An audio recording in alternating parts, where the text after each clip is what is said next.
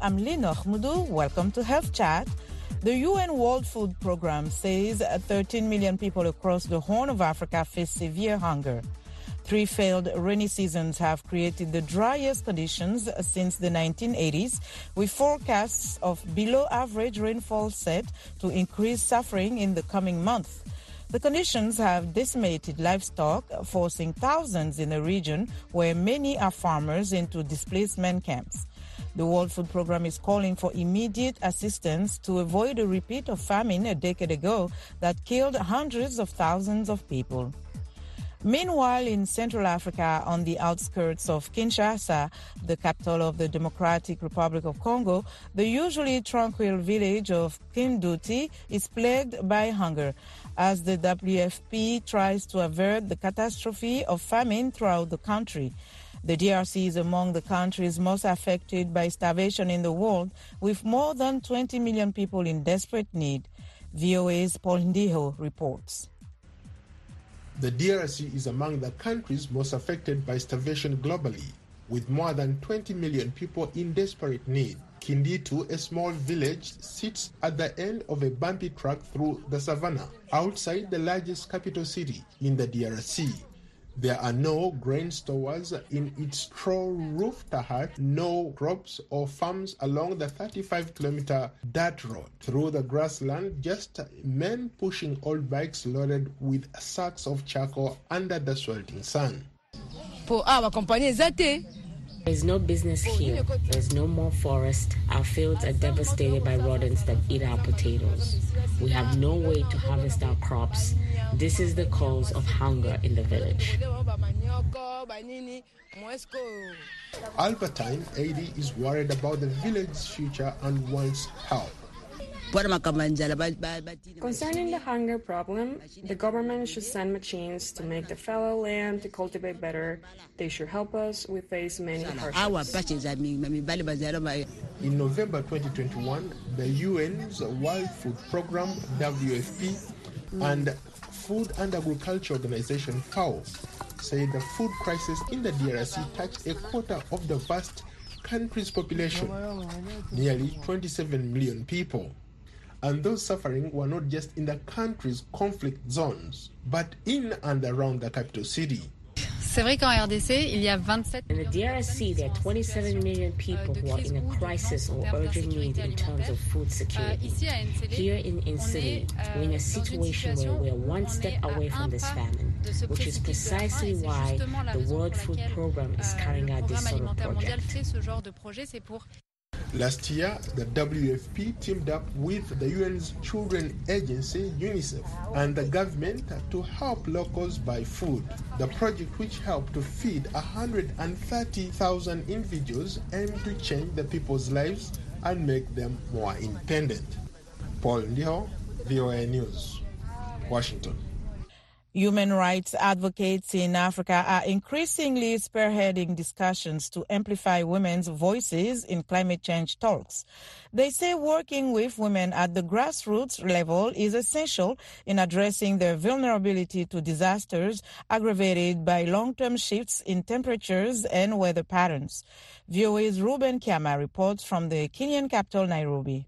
Activists say that women, especially in Africa, are more vulnerable than men to the risks of extreme weather events such as drought and floods, but their voices are overshadowed when it comes to conversations around how to tackle the global climate crisis. Stella Agara is the Justice and Climate Action Leader at Akina Mama wa Africa, a Pan African women's rights organization based in the Ugandan capital, Kampala. The interference with the climate patterns basically means that those people who are depending on rain-fed agriculture can no longer be able to project their produce. Neither can they determine whether they're going to be having food in the future because the weather patterns have changed dramatically. We are experiencing El Nino and La Nina in different parts of the world right now. This basically means that certain groups are affected differently. Women are the main caregivers and therefore they're the ones who have to think about what the family is going to eat long before anybody else has to think about it. Some say there is an unending debate on whether climate change is real in Africa, yet the continent continues to experience changing climate patterns that threaten both human health and food security. Wangeshi Gitata Kiriga is a women's rights champion from New Faces, New Voices, an African advocacy group that focuses on expanding the role and influence of women in the financial sector. One of the things that we're trying to do is really to build the economic resilience of women so that they're able to go through this crisis, find solutions to those challenges, but also be able to go ahead and put their solutions on the table and advance women's economic resilience. Because I think it's really important that we hear from one another and also to share that knowledge, make our voices louder. The group is an implementing partner of the Graça Machel Trust and is present in 16 African countries, including Cameroon, Cote d'Ivoire, the Democratic Republic of Congo, Ethiopia, Kenya, Mozambique, Nigeria, Rwanda, Senegal, South Africa, Tanzania, Uganda, Zambia, and Zimbabwe. The women leaders also highlighted the gap between conversations of the Conference of Parties, the decision making body that monitors the UN Framework Convention on Climate Change, and implementation mechanisms. Agara says key players need to find opportunities for women to participate meaningfully in the benefits of climate change projects. They include carbon credits, a type of permit that encourages countries or other holders to reduce greenhouse gases released into the environment. Africa has contributed the least to the climate change problem, and yet we are going to bear the biggest brunt of the climate crisis. Most of the industrialization that has been happening in this world has been happening in the West, in the global North. Coal mining and all those other practices that have contributed to lots of carbon emission in our ozone layer has not been happening in Africa. But in terms of the crisis, we are going to bear the biggest brunt because we are not prepared at all to deal with the situation. And as far as surviving the situation is concerned, we don't even have the kind of resources that we require. Conversations for reducing climate change are growing, but often fail to include women in decision making, leading to slow progress in the implementation of long term and adaptable solutions. Gitata Kiriga explains. Even this climate change conversation is pegged on the COVID 19 pandemic because during COVID, a lot of women experience gender based violence, especially in the home. Women are the ones who are thinking of nutrition. They're the ones who are thinking of energy. They're the ones who are trying to feed their children. And when those stresses that come with different shocks, whether those are caused by a global pandemic or they're caused by climate shock, unfortunately, women are the ones who end up bearing that brunt. Some say women have been forced to find ways to attend climate change forums and conversations and negotiate as key stakeholders. Sometimes they have even had to organize their own separate meetings for women to be heard. Activists say women's voices are key to the success of projects that aim to protect communities against rising temperatures and drought. Ruben Kyama, VOA News, Nairobi. Global data shows that women's health and wellness rank higher in countries with more gender equality. According to the WHO, gender equality is essential to achieving everyone's right to the best health possible. Observers say although a lot has been done to empower women over the years, the urgency remains in low and middle income countries to promoting women's sense of self-worth, ability to make their own decisions, and the right to influence social change for themselves. For more on the subject, I spoke with Linda Fawaz, founder of the Empress Mindset Movement. She elaborates on her efforts to help empower women in Africa in improving their well-being. The purpose of this organization is to bring women to the world stage to understand how truly great they are. Through this, we have mental health, physical health, financial health, spiritual health, media, beauty and fashion, women in leadership, and legal and justice. Women are going to create the change for the future. As women, we need to promote, empower, unite, and collaborate with one another in order for us to obtain our objective as Empress Mindset. So, how do you define an Empress Mindset? Empress mindset is a woman of divine power and rank. Her mindset is her attitude and her behavior towards her journey. And Empress mindset is giving back. It's a woman sitting in a position of power and knowing that and when she rises to the top, she's blessed. And when she lifts other women and girls, she's doing the work of God, which is a blessing. And if she doesn't, it means she only got lucky. Where do you see some of the, the most pressing needs, especially African women on the continent? Many people shy away from mental health. And the most important part of your body is your mind. If you don't strengthen your mind, you will suffer from severe mental health issues. People need to be educated when it comes to their physical health.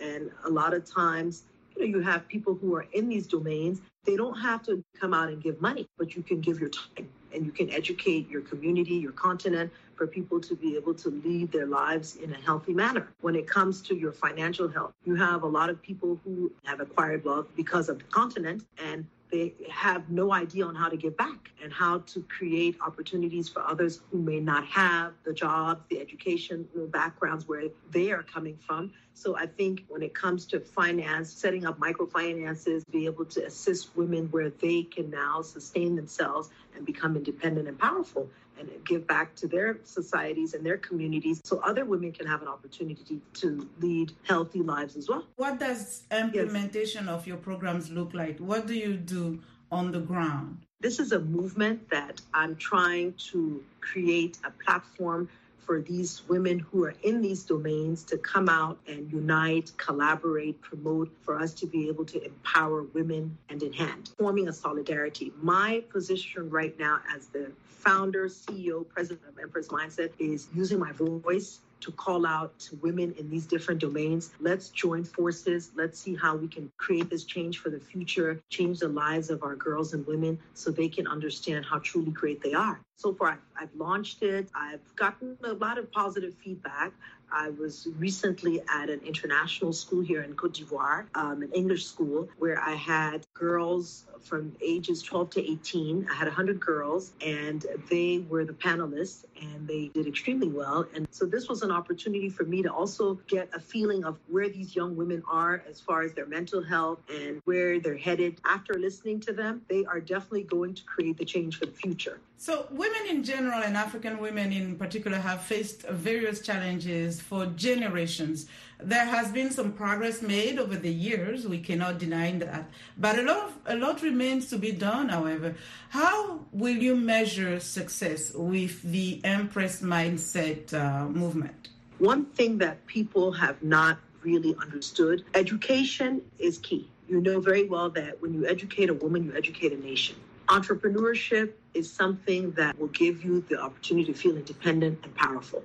Because once you can sustain yourself financially, you're able to actually make a life for yourself and to show others that they can create the same type of life for themselves if they follow the right steps. However, when I look at the Empress mindset, I look at agriculture because once you can grow your own crops and you can also sell these crops to sustain yourself, you then are sending a message out there let's go back to the soil. You don't necessarily guarantee anyone that if I send you to become a secretary or to learn how to do computer science, that you're actually going to come back a, a, a, superstar. But you can never go wrong with agriculture. And I think with the Empress mindset, if you follow the steps, you can definitely achieve greatness and reach your highest potential. Women are going to create this change that we're all hoping and wishing for, and the future is definitely female. And the future is Empress mindset. What do you mean by the future is female? Because we live in a world where we need men as well. So, can you clarify that? We definitely need men, and this world, we all need one another. No one is interdependent. However, the fact that women today, they are in positions where they never expected to find themselves in. Today, a woman can be president. Today, a woman can walk into any corporate structure and become the CEO. Women today are at the top of the ladder, whereas before they were limited because of being female. Today, a woman can sit in any position a man sat in for decades. So this is why I'm saying the future is definitely female. Thank you, Linda Fowers. Thank you so much for your time. We appreciate it. Thank you so much. That was Linda Fowers, founder of the Empress Mindset Movement. You are listening to Health Chat on Voice of America. It is time for a short break. Don't go away. We'll be right back.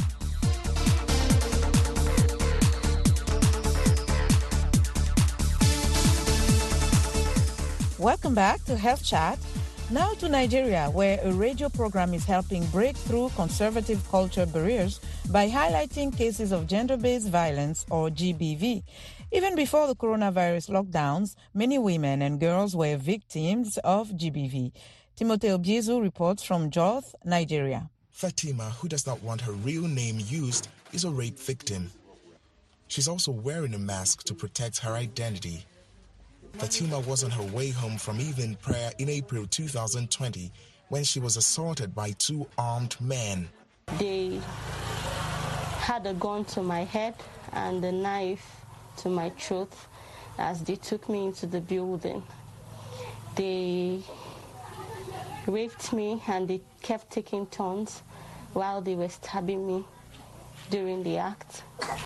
At first, she was too afraid to report the incident to the authorities. Her rapists threatened to kill her if she told anyone. But like many residents in Jos Plateau State, Nigeria, every Thursday evening she listens to a radio show where victims of gender-based violence talk about their ordeals. Fatima eventually broke the silence. Case has been in court and it's been dragging. I need your help to be able to push through with the case. I want justice. Nanji Nadang is the host of Silent Voices, a show on the local JFM radio station. Nadang says the program reaches 100,000 listeners every week. When they're telling me their problem, they feel like this is a safe space. Times I go emotional on the show. There are times I go blank because when you hear some cases, you wonder if we have normal human beings again on earth because some people behave like monsters and it's really disturbing. To help victims get justice, Nadang works with the International Federation of Women Lawyers, or FIDA. The nonprofit offers free legal representation to victims who report cases on the radio show. But FIDA's representative in Plateau State says getting justice for victims is not easy. So much bottlenecks. So somehow we encounter some delays. But you know, our presence also gives us a lot of breakthrough. You know, there are cases that ordinary people would report to the police and they are not being given the necessary attention. But the moment they call on FIDA for FIDA's intervention, the moment we appear, the police will hasten the process. While Fatima's rapists have yet to be convicted, FIDA will be monitoring the case. Meanwhile, the radio program will continue to help the victims of gender-based violence. Share your story with me via silent voices with nanji at gmail.com and tell me whatever sexual and gender-based violence issue or human rights violation you're facing.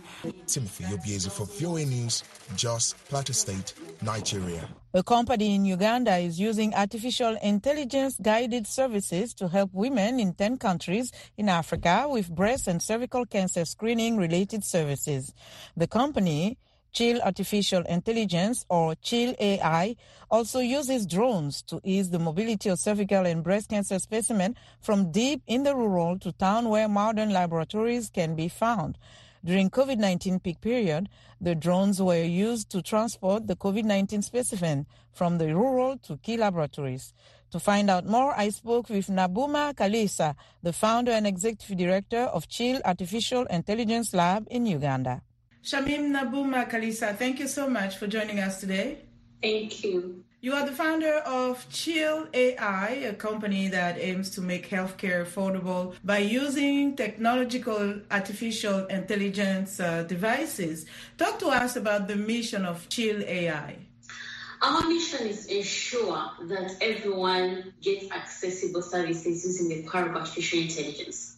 At first, People know us uh, in the breast cancer and in the cervical cancer related services. Well, we offer a consultation, e-pharmacy, um, e-referrals. But then after some time, realized that, for example, um, offer chemotherapy services to our customers. But then these customers would tell you, you know what, we would sleep without anything to eat. So it is from this that we came up with another company that uses the power of also artificial intelligence and that says of a chatbot that people can be able to be linked to food that is nutritious and then um, they can access it at a reduced price. So food that's almost reaching expiry. So we did that so that we can ensure that our customers can get um, good health we are giving them the good health um, using their cervical and breast hospital services. We're also ensuring that their nutrition is. Why artificial intelligence and how much of a game changer is it in the fight against breast cancer and cervical cancer? Artificial intelligence came to make everything easy for us. For example, I can give you an example in the breast cancer and cervical cancer services. For example, if someone is going to access um, an X-ray, they will have to first wait for a doctor to carry out um, to get the interpretation. But if the AI is there, it can help them, for example, know if they have a tumor, if they don't have a tumor, and then they can see what next or go for further medical attention, which was not there before AI. Like if people don't use AI, I mean, they all have to first wait for the doctors, have to first wait for the health professionals to give them all these services. So AI is something that is so positive in our communities. And then another point is the disabled is uh, left out in almost all the platforms. No one thinks about them, by the way. But then these are people that our services. So for the AI, it brings in the inclusiveness of everyone. For example, if someone is disabled and want to speak to a doctor, can use our platform, they're using sign language. So sign language can also be converted to audio so the doctor can be able to understand and also the doctor can be able to speak the audio and then convert it into sign language.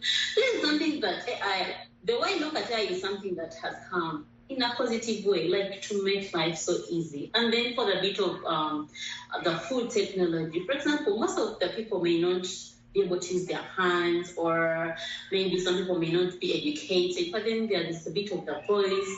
Someone can speak what they want. What are some of the mm-hmm. challenges that you have been confronted with in the development and implementation of uh, artificial intelligence for healthcare? Yes, like any other thing, everything has challenges. But then specifically for artificial intelligence, first of all, most of the investors in Africa, so this is something that they like, there is have to be a change in it that yes, people are doing artificial intelligence, but then um, that acceptance of them because the investors are people who are going to ensure that the businesses grow and you know helping the scaling and all that. So a bit of the investors' minds and then um, their impression about AI is, is not yet um, good for us as the business. But then as time goes on, I know um, it will be of productivity. And secondly, um, for the bit of ask the women. Most people believe that um, being AI is, AI is for the men. So if you're a lady and you're doing that, so it takes you a lot to confuse. And another challenge that we usually face is um, when you look at the bit of AI, um, most of the people are not yet um, really informed that AI is going to conquer, even when they see all things becoming automated. It's a process, yes, I know, but it really takes a lot for um, most of the people to understand or to know that AI has come and it's not going to leave. So we have to work with it. Your interest in healthcare in general and fighting cancer in particular was inspired to some extent by your personal experience as a cancer survivor. Would you mind sharing uh, with us your experience, your journey, and, and some of the takeaway that really pushed you to move toward that direction with your work? as anyone else, we also have those personal experiences that we go through that really hurts us so much and really feel depressed and sometimes you feel so down. But then when you look at something in a positive way, it really brings out the positive impact. So I did not want to look at the negative part of it. I wanted to look at the positive part of it. And when I looked at it in a positive way, I started doing all that I'm doing to impact the communities, to do all that I can that people's lives are improved. As I said, the mission of Chill is to improve the lives of everyone. Yes, not only in the healthcare sector, but also in the food sector. I talked about someone can come to the hospitals and then they don't have what to eat, and then you, you have to ensure that their health is okay. This is something that uh, is personal but then, as I said, all of us go through different challenges. So it is upon all of us everywhere. I usually tell my other colleagues that we all have different challenges. So it's from those challenges, let us um, use them as lessons that we can make um, other people's lives better because there are also other people that would want to be inspired by you, who would want, who would actually get the energy, the zeal to say, oh, I can also make it. I can do it, I can do it. So that the community gets very better. People, the continent also. So this is something that I look at it in an optimistic way to change who I am, what I'm doing, and what I'm to do for the rest of the world. That's amazing. And finally, Shamim, how do you foresee the future of uh, artificial intelligence on the African continent, and what do you hope to see in five to ten years? When you talk about artificial intelligence, as I said, artificial intelligence, yes, everything has its positive and the negative side. But then you also have to look at the positive side of something. Okay, how good is it going to be and how good has it done? So artificial intelligence has come and it's not going anywhere. Every time we see people innovating, bringing in that on the in the different continents. So um, as as Africa and then in the coming years, every business, every profession is going to change. Yes, for example, if you're maybe a doctor, or maybe you're an engineer, or maybe you're a teacher, yes, the COVID 19 pandemic has came and then has taught us something. Hey, we're not supposed to be just coming to class and teaching students. We have to bring in the online world teaching students and then they can be able to learn. So, what's going to happen in the five to 10 years that are going to come? The artificial intelligence that you're talking about now is going to conquer. So, we have to work with it. If we don't work with it, it will work with us. I mean, you have to adapt to it. You have to improve your skills. I mean, because, for example, artificial intelligence can do some things. Someone you move, for example, in the airport. Actually, I was traveling um, recently, um, and then you don't have to first go and then you say, you know, I'm going here, and all that is already automated. So what is going to happen after some time? So is nothing that you should look at and say, technology has come, AI has come, and then to work with it. No matter our different hesitant, what you're hesitant about, no matter the fear that you have, what is it going to, what are these robots going to do to our professions? What are they going to do to all these? But then remember, AI works together with us. So if we work together with AI and be able to bring bring um, a change in our continent. So this is something that is going to make us better and improve wherever we are. So it's going to be something that's going to be great, and then everyone should look at it in a positive way, as I say. Shamim Nabuuma Kaliisa, thank you so much. We appreciate your time. Oh, thank you so much for your time too. Now to Botswana, where health officials say the uptake of COVID 19 booster dose has been slow. The southern African country has nearly 3 million doses in stock, but only 63,000 have been administered since December. From Gaborone, reporter Mqondisi Dube has the details. COVID-19 Task Force Scientific Advisor Mogomotsi Matshaba says there's been little interest in the booster shots. In the Task Force weekly address Thursday, Matshaba urged the public to go for the additional COVID-19 protection. We are at 1,376,754. That is the number of those who got the first dose. Fully vaccinated, 1,124,733. Then the last number is those who received um, their booster, uh, which stands at 63,317. We would like to take this opportunity to encourage people to go in large numbers uh, to get uh, their boosters to boost their immune system. Um, yeah. Matshaba says adverse effects suffered by a few after inoculation could be causing the slow response. There are a number of reasons why people are reluctant to get their booster dose. Some say the two doses are fine, while others say they felt the side effect, therefore, they don't want to go through the same experience. Last week, the country's medicines regulator, the Botswana Medicine Regulatory Authority, indicated it was following developments over reports that inoculation had led to hepatitis reaction in Europe. Such reports, says Gaborone resident Mpho are unsettling. Uh, yes, we are keen, but at the same time afraid to go for the booster doses. Some people feel the two doses they got is enough. Also, reports of people getting a reaction to the vaccine also do not help. Botswana received the bulk of its vaccine consignments in December, with more than 2 million doses delivered. At least 73% of the country's adult population is fully vaccinated. For VOA, this is Mqondisi Dube in Gaborone, Botswana. That's all for this edition of Health Chat. For the latest news and coverage on the coronavirus pandemic, visit voanews.com. Thank you all for joining us for this edition of Health Chat, and special thanks to all our affiliate stations throughout Africa for carrying Health Chat. I'm your host, Linord Moudou in Washington, with producer Dan Brown. Until next time, take care